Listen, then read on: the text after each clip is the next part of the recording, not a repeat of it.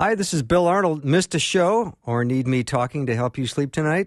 I have several solutions to that situation. Here are the podcasts from the show.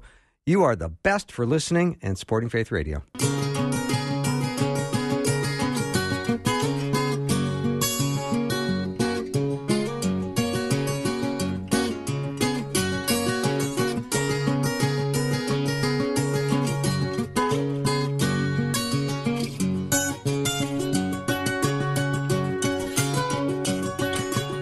Welcome to Afternoons with me. I'm Bill Arnold, and I am looking forward to spending time with you today. I hope you've had a good day so far.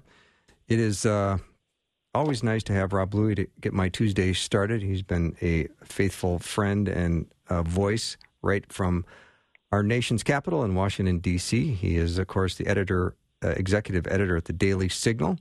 I always look forward to getting my Tuesdays started. Rob, welcome. It's great to be back, Bill. Thanks for having me. Thank you. Boy, talk about a busy news day. Oh, my. Oh yes, I mean it. Uh, it never stops. Yeah. Particularly for those of us who who work in the news business, like Yeah. like you and I do. Uh, it's uh, it's hard to keep up, and and and I uh, just imagine for everybody else who's not responsible for following the news twenty four seven, how overwhelmed they must feel on a daily basis, uh, just with with everything that's happening, not only in the United States of America, but also on the global scale, and and certainly there is a lot happening there as well. Yeah. So, what is going on with uh, Russia? They're withdrawing troops, and I did Putin say that it was going to be a exercise, and they, he performed it. And now he's withdrawing back to their bases. What what's going on there? It- very very confusing. Oh, is it Uh, ever? obvi- obviously, Uh, yeah, exactly. Uh, it it it seems that Russia is pulling troops. Of course, uh, President Biden gave a, a news conference earlier today. He said that they would not. Um, that, that the Nord Stream two pipeline is is you know now in doubt if uh, if Putin decides to invade Ukraine. Of course, Russia is counting on uh, that that pipeline to transport uh, energy uh, to the rest of Europe. So there's there's a lot obviously at stake for for Putin and, and Russia here. And uh, and frankly, as you and I talked about last week, it's uh, there's a precedent for Russia to do this during the Olympic Games. It happened in 08 in in Georgia. It happened in 2014 during the Olympics with Ukraine. So uh, I think many people were expecting tomorrow. In fact, just the reports coming out of Washington yesterday and, and from Ukraine was that Wednesday was going to be the day. But yes, it does appear that uh, Moscow is now uh, apparently um, changing its tune. Mhm. I don't know uh, if we can attribute that to anything in particular, other than Putin uh, likes to have the spotlight. Uh, he's had the spotlight on him over the last month, uh, including when a lot of Americans were probably paying attention to the Olympics and other things. Uh, what were the images they saw? Well, they saw the, the leader of China and the leader of Russia standing, uh, you know, hand in hand together, and uh, that's been a powerful signal, I think, to to countries around the world. Rob, let's say the out, let's say the out loud part just right now. If there would have been an invasion in, in Ukraine, what would the United States troops? What, what would they have done? And would it have been a situation where the U.S. would have felt that they were now at war with Russia? So the Biden administration and a lot of Republicans, uh, this is this is an area I think of bipartisan agreement, did not want to send U.S. troops into harm's way in Ukraine. There was never really a serious proposal to put U.S. soldiers on the front lines of a war with Russia. The Ukrainians didn't ask the United States to do that. The Ukrainians obviously have their their own forces that uh, that frankly have, have been waging a engaging in a war with Russia now for seven, eight years, going back to the original conflict of Crimea. Uh, it's the, it was a, a, the longest uh, land war in Europe. Mhm. Frankly, uh, we, we didn't. Nobody paid attention to it in the news media because it was happening in a foreign country, and it was perhaps not you know the the daily combat that you would you would necessarily hear news about. But yes, there was still fighting going on what the United States soldiers were primarily going to do is go to places like Poland, where they would be near uh, the conflict but not engaged in the conflict. And you saw the United States pull its embassy out of Kiev, the capital of Ukraine, uh, and move it closer to Poland uh, for for security purposes. So I don't think there was ever uh, a likely chance that the United States would be fighting directly against Russia. But you better believe that there were other tools in the uh, the United States' uh, toolbox, uh, such as sanctions, such as the threat over the Nord Stream two pipeline. You know, there uh, this long-standing question about what role NATO would have in all of this. Ukraine is not um, part of NATO. Uh, they may aspire to be in a future future uh, decade, but uh, there's a long way to go for, for that to happen. So it's um, it, it's hard to say exactly, and and I think again we just have to remember that with when you're dealing with uh, tyrannical leaders like Vladimir Putin or uh, Kim Jong Un of North Korea, a lot of times they like the media spotlight themselves. There and what better way to get attention on you and your country than if you know assembling hundreds of thousands of troops uh, on a foreign country's border, or or in the case of North Korea, sending you know uh, rocket launches into into orbit. So, you know, there's a variety of tactics that we've seen these leaders use in the past, Bill, and I suspect that it's something that will continue. And hopefully, these ends in a, in, in a peaceful situation, and there's uh, not any lives lost. And uh, and I think we're not quite out of the woods yet with uh, mm-hmm. uh, with the situation in Ukraine, but let's hope we get there soon. Yeah, I don't want you to think I'm the only one that gets to ask questions to Rob Bluey. If you have one yourself, you can send it over. You can send it via text to 877 933 2484. Rob, I got to be honest. This whole thing that's going on in Canada right now with the truckers is really interesting. Oh, it absolutely is, and and frankly, I'm surprised. I think it was a mistake on the part of Justin Trudeau, the Canadian leader, to enact these emergency powers. I understand that he wants to end this protest that's taking place um, and and disrupting the supply chain and blocking uh, you know roads and, and just causing havoc in, in, in Canada. At the same time, I think that probably the reaction of the Canadian citizens is going to be uh, much worse now that he has said essentially he's going to empower himself and the government uh, to do things that would just be unimaginable in America. But frankly, perhaps not so much. I mean, if it's just happening for our neighbor in the north, and what I'm specifically talking about, Bill, is empowering the banks to go after those Canadian citizens who have shown financial, given financial support to the truckers. I mean, uh, can you imagine uh, the government coming in and seizing our bank accounts or taking our assets? You know, if that were to happen.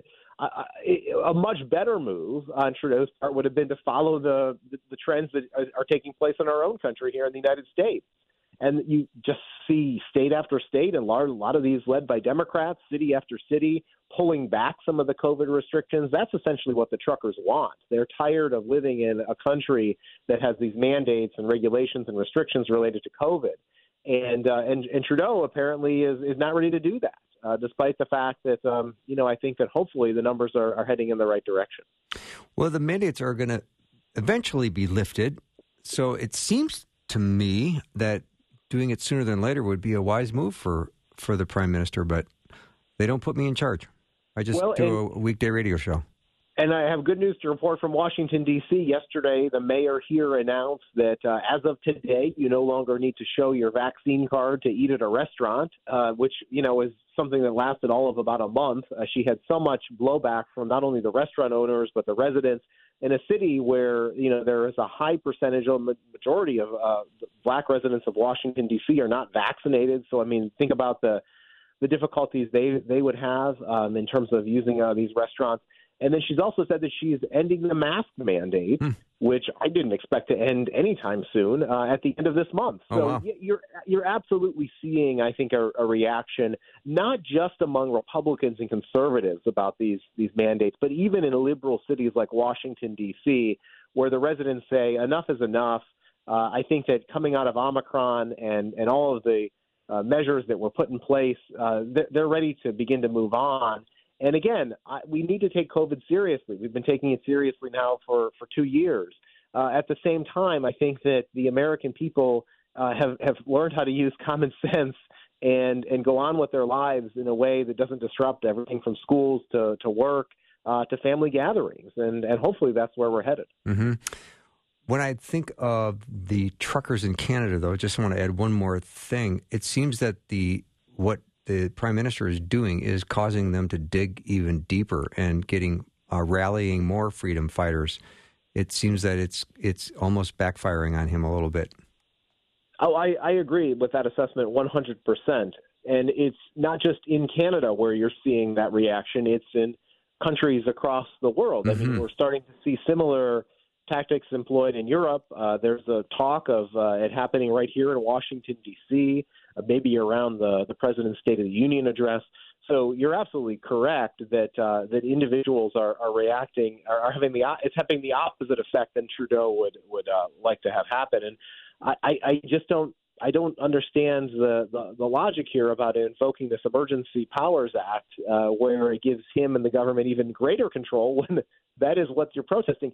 And you know, Bill, I talked to somebody else uh, this morning, and and they said you know where was where was this type of action when our cities were being destroyed by riots in the summer of, of 2020 the the the trucker convoy is a peaceful protest that's is very family friendly uh, and, bouncy and houses so, yeah, bouncy houses, right? So I, I there's just um, some hypocrisy that comes along with it as well. Hmm. Rob, I'm going to uh, take a quick break, but I already have a question up about uh, what's going on with uh, Spygate. I know this is a huge story, and I'm curious as to how you feel it's being covered and what your take is on that. Rob Bluey is my guest. He's the executive editor from the Daily Signal. We'll be right back.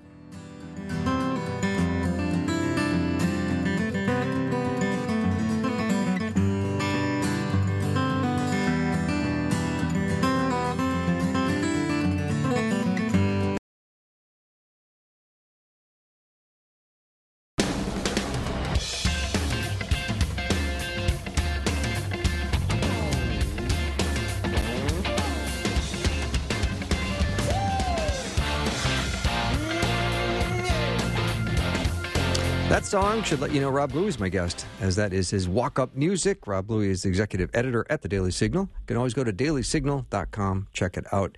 Just got a nice note from a listener in Canada, Rob. He said, I, I agree with everything you're saying. It is way too much government outreach. Trudeau likes power. That's that's true. I mean, it, it's it's very true. And and Bill, unlike maybe some of the the Democratic governors and the, and the mayors and even President Biden, who who by the way we this just went under the radar after the Supreme Court decided that his uh, OSHA workplace mandate was unconstitutional. Notice that they just dropped that. They decided right. not to try to rework it to make it constitutional. So I, I think that the difference between the United States and Canada right now is maybe they're looking at some of the polling numbers and realizing that this is not a winning issue. And particularly in an election year, you don't want to be out there offending large uh, large numbers of voters. And of course, we know that the president's approval rating is is is down uh, significantly. Now that a lot has to do with inflation, but I'm sure that uh, COVID is uh, is a factor that's contributing to it as well. So I hope that we continue to move in a, in a positive direction. And fortunately, it seems that even though we have more cases recently of COVID in the country, they're not as serious. The Omicron variant, fortunately, hasn't been as deadly. Um, but we do more in the lives of, of those 900,000 Americans um, who've, who've perished because of COVID in one way or another. Mm-hmm. We just found out that special counsel John Durham on February 11th, he filed uh, revealing that a technology company working with the Hillary Clinton presidential campaign improperly used its access to internet servers at the White House to spy on the president. That's going to be trouble, it sounds like. It, it, certainly is. You would think that this would be front page news in uh, in papers and broadcasts uh, across the country. Unfortunately, it's it's not received the attention that it deserves. Fred Lucas did a great report on it for the Daily Signal, and uh, encourage your listeners to to check out his um, his reporting to to learn more about it. But just in summary, Bill, I would say that this is a a significant criminal act. I mean, it's one thing uh, for for them to spy on a campaign, which is bad enough, but for this to continue and be carried out when Donald Trump was actually in the White House uh, is just something that I never imagined would would take place. I think that we need to hold people accountable. We need to get to the bottom of this, figure out why now, uh, four years later, five years later, are we just finding out of this uh, this this encroachment on on, on the president? And uh, and you know, I I not particularly optimistic with the current composition of Congress that they're going to do the oversight that's needed. But hopefully, in the future, we'll get um, we'll get leaders who are, are willing to ask those tough questions. Yeah, I, I never think that anything is going to really come of it uh, because when you deal with players as big as the Clintons or the Trumps or or whoever in history, it seems that they they don't uh, are not held accountable.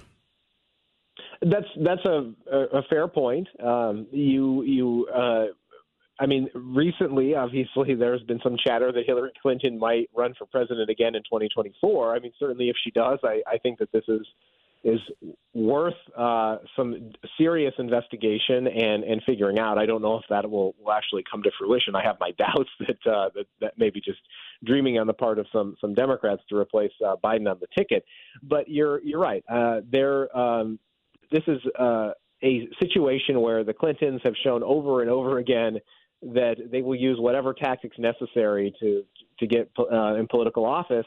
And the whole notion that we were told as an American people about Russia and collusion and everything else that came with the Steele dossier and all of that news that happened in 2016 and dominated the headlines in 2017 has all been unraveled.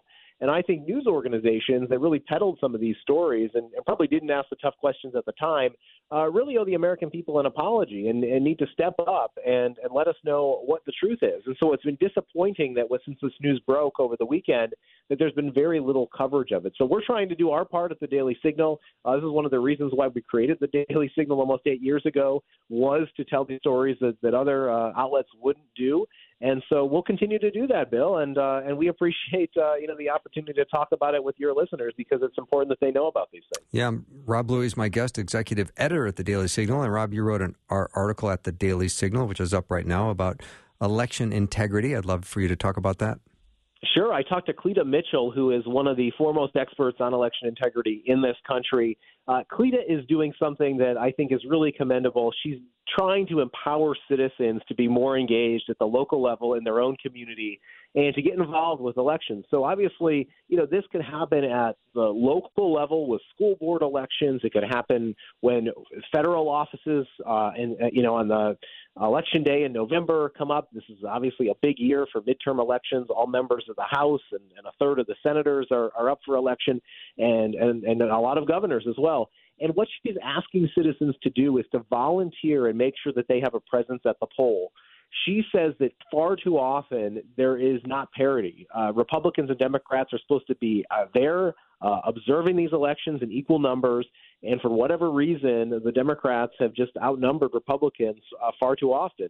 She says it really doesn't matter who ends up winning, even. It's just about securing and protecting our democracy and, and the voting process in our country.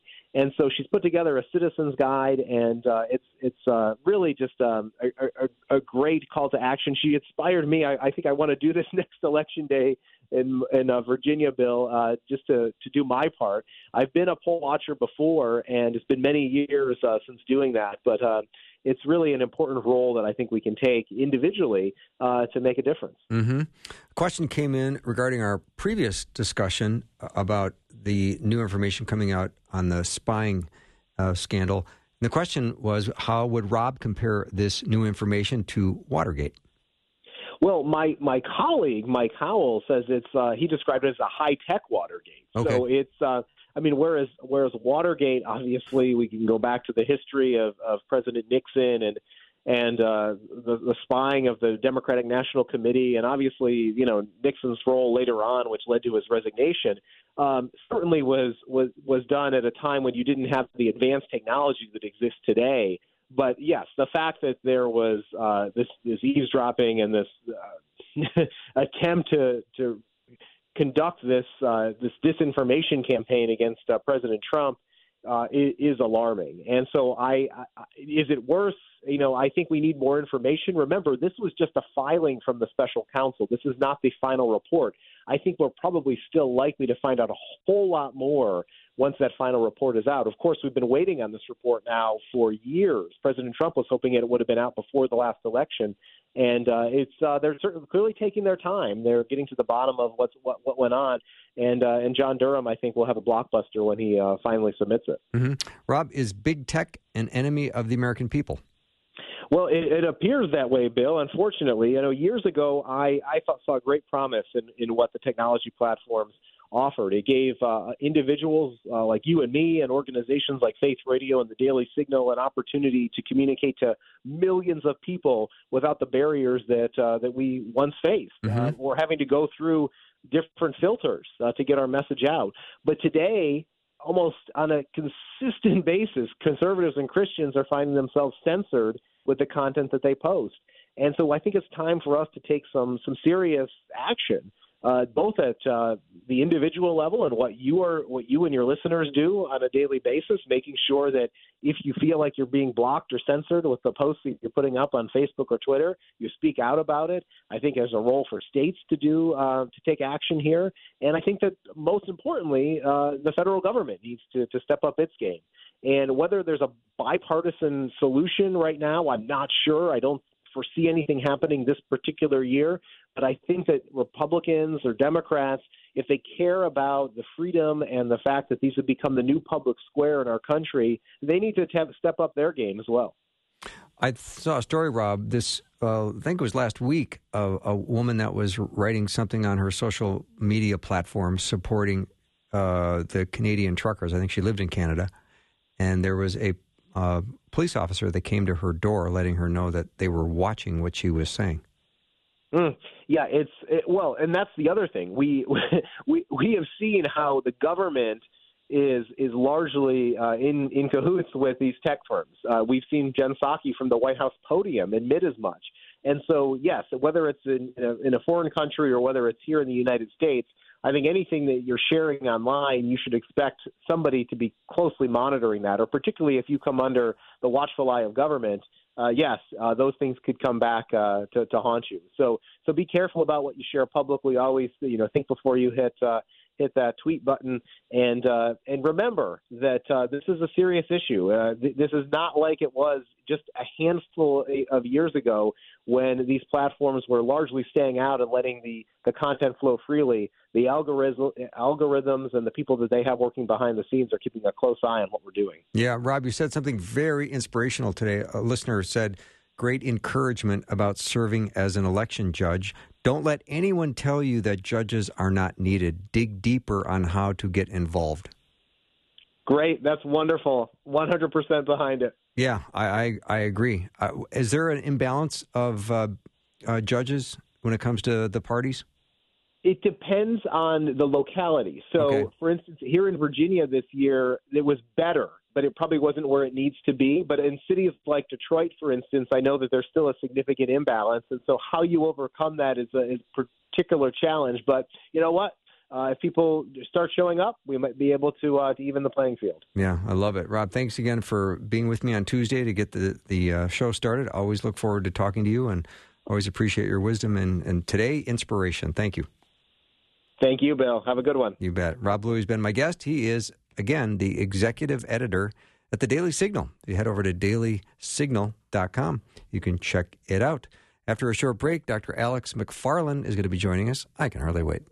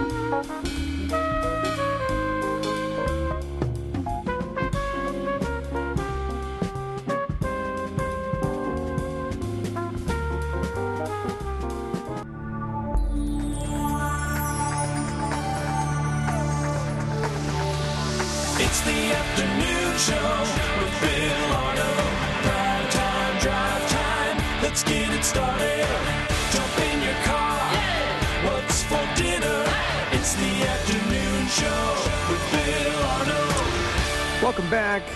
Dr. Alex McFarland, he knows what he believes about God and His Word, and he seeks to let the Lord and the Word shape his life. That's one of the things I really admire about Alex, and I look up to him and the way he does life and the way he puts the Word of God into his life and applies it. And I'm always inspired by that. And he is um, the founder of The Truth for a New Generation. He's authored over 20 books, and he's always nice to have on the show when he comes on. Alex, welcome. Well, thank you, Bill. It's always great to be with you. And yeah. uh, how are things with Faith Radio? They're doing spectacular. Thank you for asking. The afternoon yes. show is a blast. I love it. I love who I get to be with, and uh, the listeners are amazing, and I love them all. Well, amen. It's, yeah. it's always good to be on. And, you know, you and I have been doing this for years. Quite a number of years, actually. Yeah. What, four or five years, At I least. suppose? Yeah, yeah, Yeah. yeah. And I always uh, appreciate when you come on because you have not only the heart of an evangelist, because you are an evangelist, but you're you you do apologetics and you think critically. You have a brain for history, and you have such a soft, gentle side that those are such qualities I love all together in one package, which is basically Alex McFarland. So Wow. um, I To want to God be the glory. Yeah, if, of course. If, it, any of that be true, we give God the glory. Of course. Now, Yes. um, yeah. So I think You're very kind. m- The point I'm kind of getting to is, it is so critical that we live in this day with a sense of urgency about reaching the lost for Christ.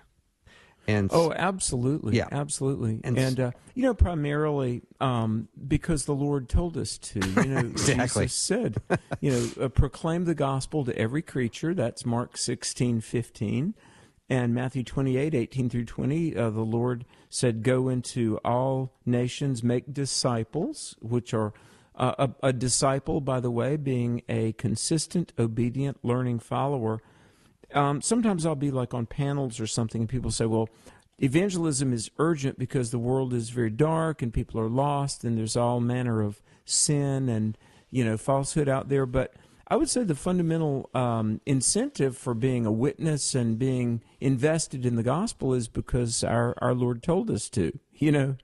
Uh, but uh, yes, the world needs Jesus, and what a privilege. Uh, I mean, people are searching for answers. Bill, listen to this. I was in a board meeting back um, in late November, shortly before December, um, part of the Billy Graham ministry, and I have the, the great honor of serving on one of the boards that make up that ministry, the radio and broadcasting board. But um, Will Graham was sharing that over the last year and a half, two years, you know, we're coming up on the second anniversary of the, the world of COVID. You know, it was kind of like late February, early March of 2020. But of the top five most searched questions um, on you know Google and uh, whatever web browser, but three of the five were variations of questions like what happens after death, and um, i does the soul survive death, and how can I know God? And so uh, when I hear this, two things, it kind of stirs my heart, Bill, that people really are spiritually hungry. I mean, people of all ages Googling, you know, what happens after death and how, how may I be sure to be right with God? But the other thing it tells me is the church lives in a time of great opportunity. Bill, I, I honestly believe we are maybe in the greatest time of spiritual opportunity in, in our entire lives. I couldn't agree more. I think that's spot on, Alex, and, and thank you for reminding us of that.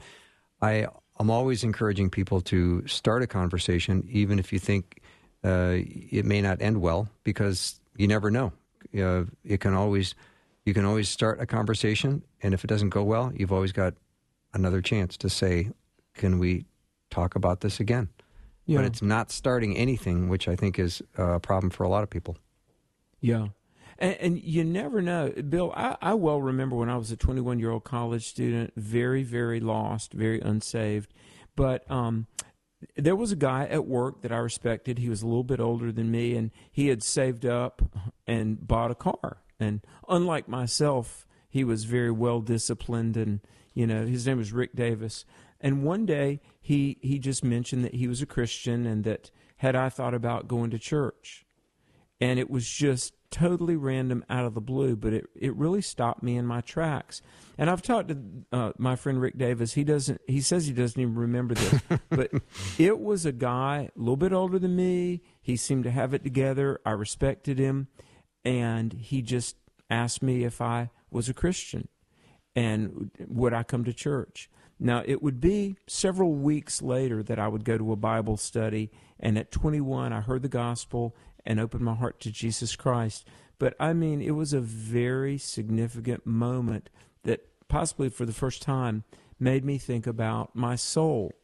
And I say that to people because um, you just never know. The seed you sow, the word you share, that might be the thing that God uses in somebody's heart, and it absolutely changes the trajectory of their life and their eternity. So so let's like Rick Davis did for me, let's sow those seeds and point people to the gospel. You know, this is something I seem to say often, Alex, but there's nothing inconsequential in God's economy. Every Amen. every interaction, every conversation, everything God can use for His purpose and for His glory. Amen. But- you know, I uh, Bill, I I probably sound like a broken record. I quote the Bible so much, but I, I just believe why I have you on. God.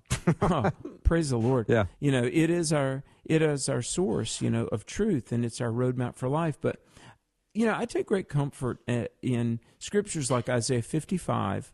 That says the word of God does not return void, but will accomplish the purpose for which God sent it. But then 1 Corinthians fifteen fifty eight.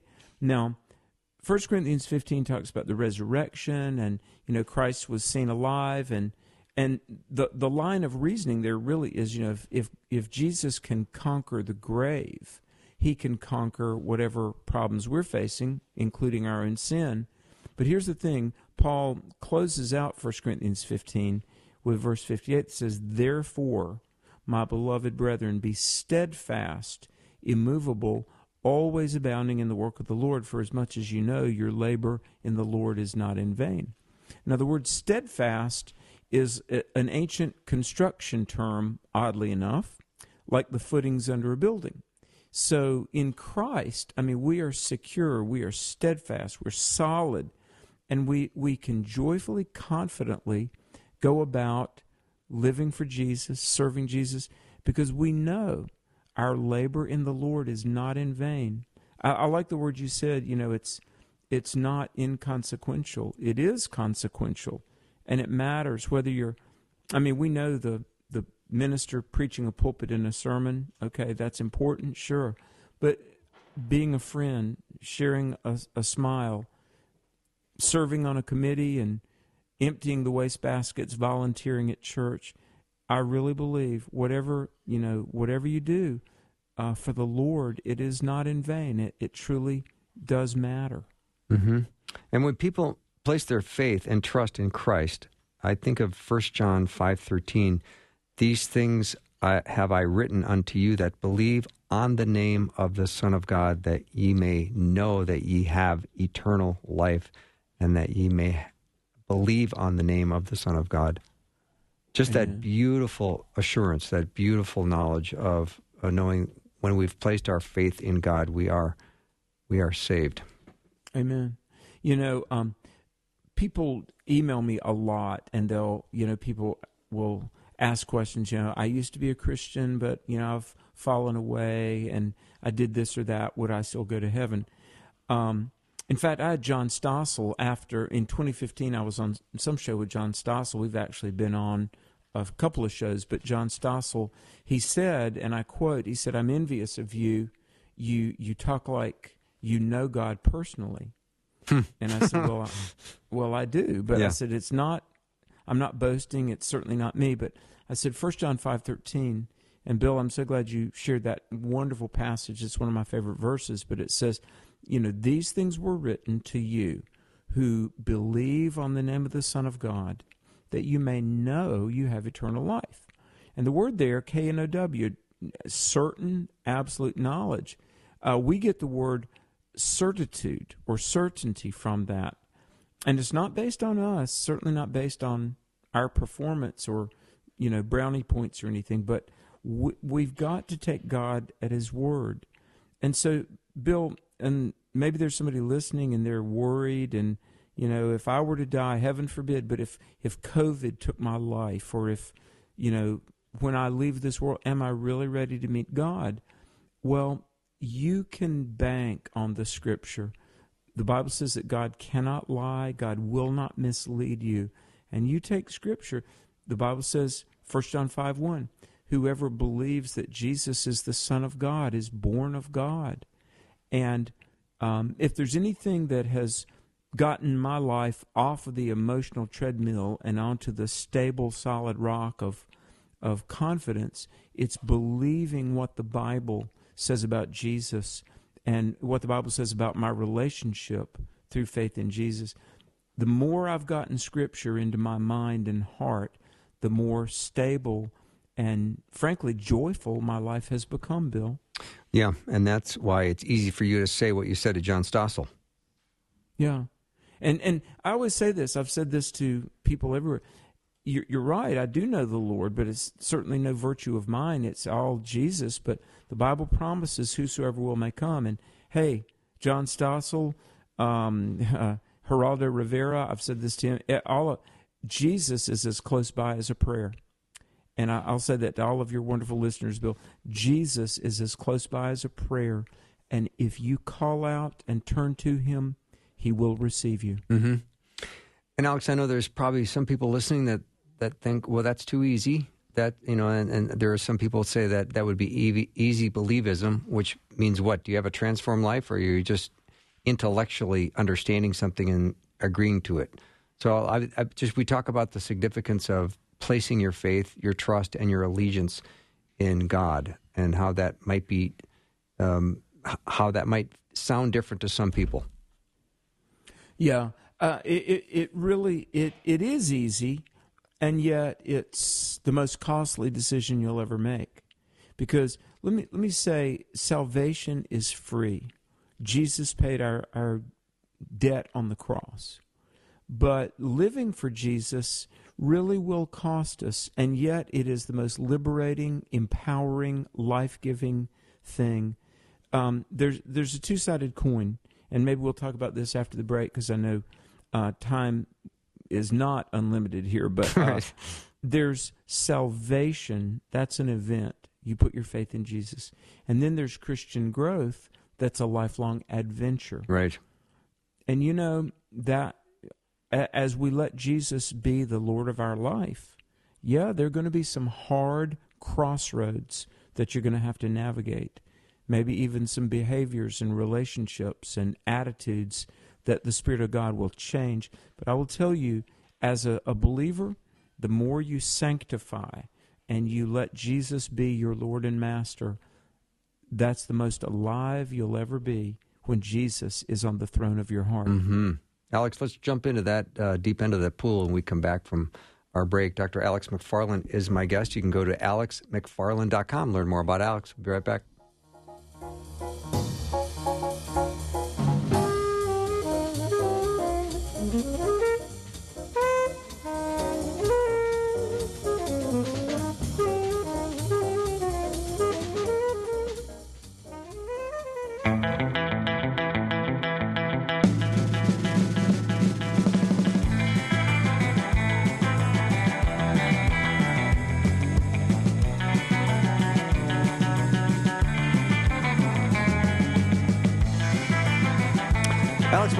Is my guest. He's a Christian apologist, author, evangelist, religion and culture analyst, and advocate for biblical truth. So, Alex, when I said we jump into the deep end, I would I'd kind of love to do that. Well, it's an honor to be on with you, and I I so appreciate Faith Radio. Before we return to that most important of subjects about our relationship with Jesus, I Amen. want to say how much I appreciate you and Faith Radio, and I I know you probably know this, but let me just uh, reiterate: thanks Thank you for touching so many millions of lives, my own included, oh, by broadcasting Alex. great godly content mm. uh, daily.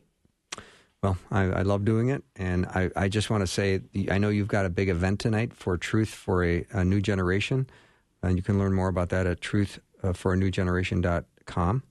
Yes. And despite all the activities, you're probably preparing your talk for tonight. You still made time to be on my show.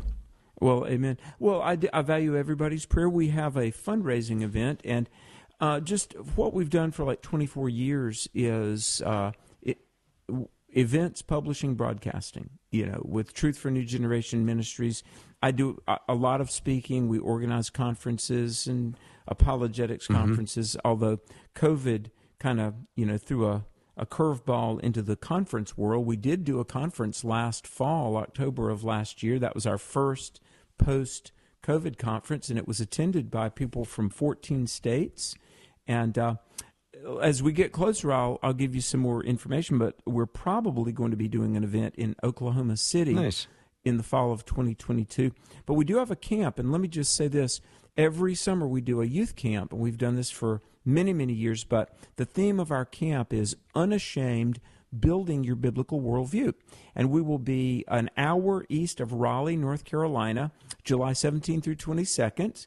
Now we've we've rented camps all over, you know, California, Texas, all over America.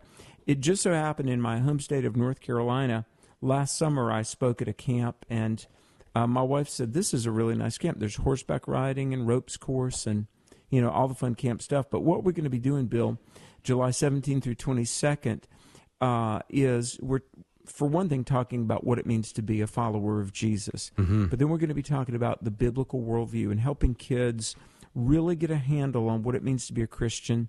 Because um, as much as I believe in education, and I do, I mean, I've for the majority of my adult life, I've uh, you know been involved in education, but unless a student really has a solidly biblical worldview, and unless they go to a solidly Christian school, my goodness, American education is just a land, you know, it's a minefield of false beliefs. So, what we try to do, middle school, high schoolers, we try to make sure that they're grounded in the Word of God. They can understand what they believe, defend their faith, and and I'm going to say this too. More and more, we talk about America. You know, we don't want kids to become Marxist or secularist.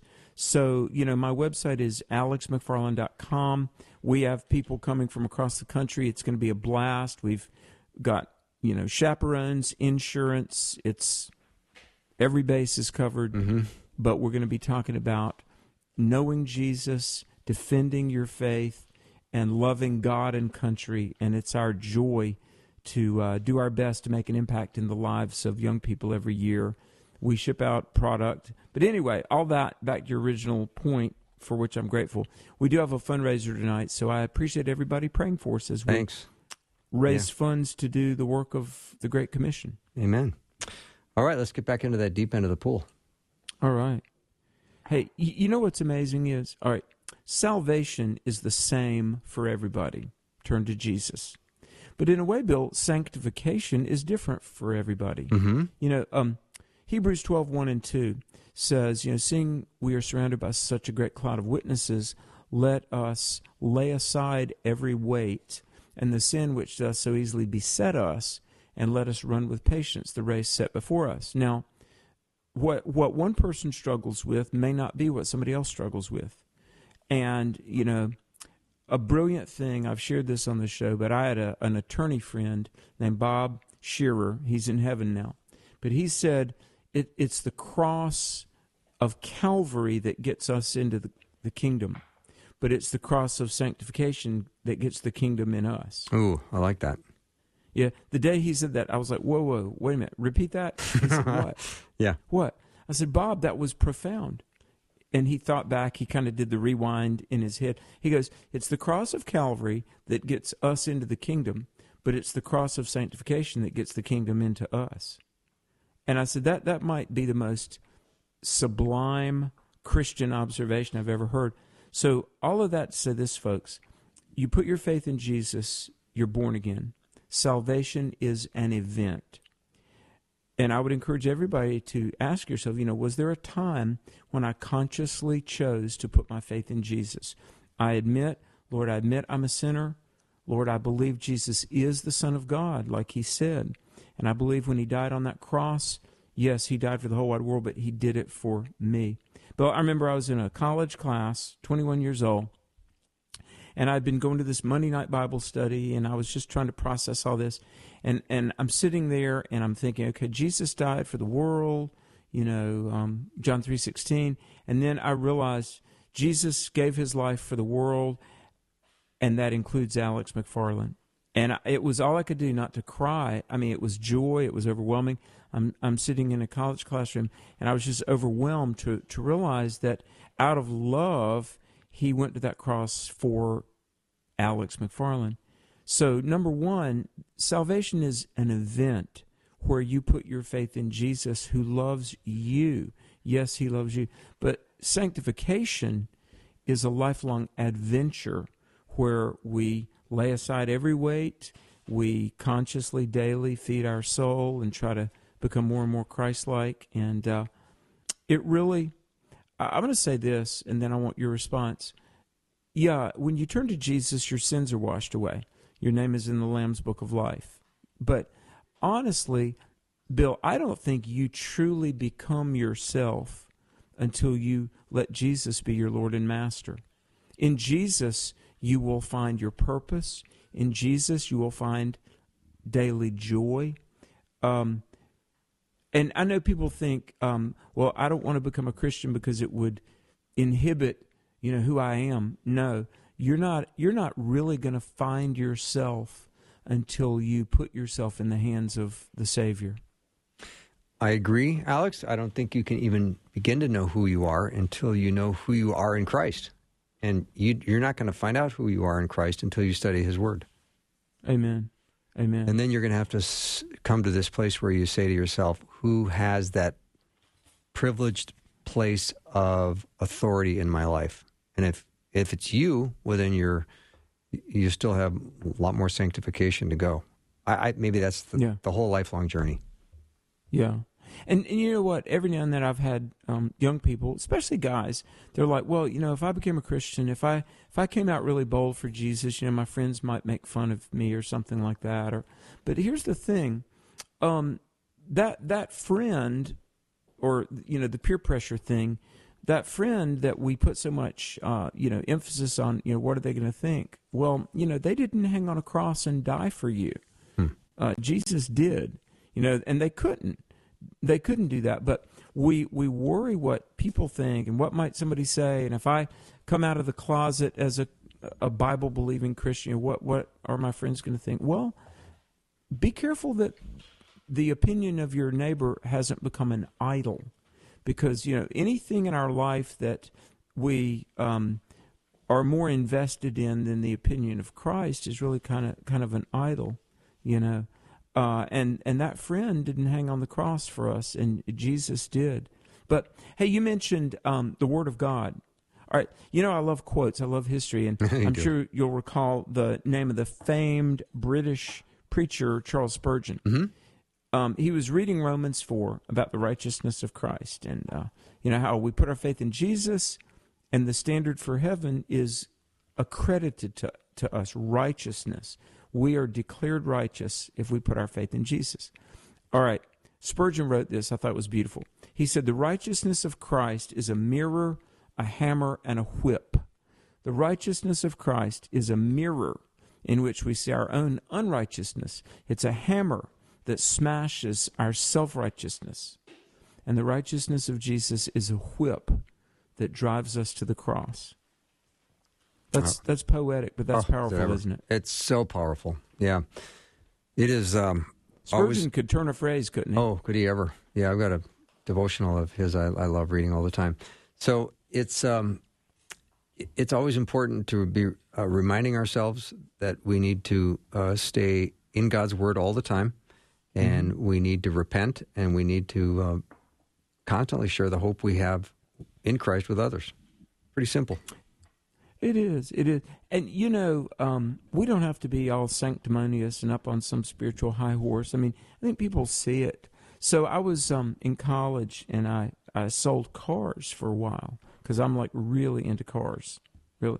And uh, so anyway, one day this these two guys that were salespeople, I worked part time at a car dealership selling new cars, and uh, it was hard work actually. Made some money though, but yeah, these we're two down guys. to thirty day, seconds, Alex. Just so you know they kind of cornered me. They were like, "What's up with you?" I was like, "What? What do you mean?" They said, um, "You you don't ever use," and they listed a few words that everybody else used, but yeah. I didn't use. He said, "What's your What's your deal?" And I said, "Well, I'm a Christian. I don't. First of all, I don't need those words, and I hope I have enough vocabulary that I really don't need those." yeah. But um, I had never mentioned the gospel, but they, I got to share the gospel because they noticed that I didn't curse a blue streak. That's fantastic. Alex, thanks again for being with me. I always look forward to time together. You're a blessing, Bill. Uh, I give my best to everybody at I Faith will. Radio. Yep. Take a short break when we come back. Jeff Verdoorn. Thanks for listening. Programming like this is made available through your support. Information available at myfaithradio.com.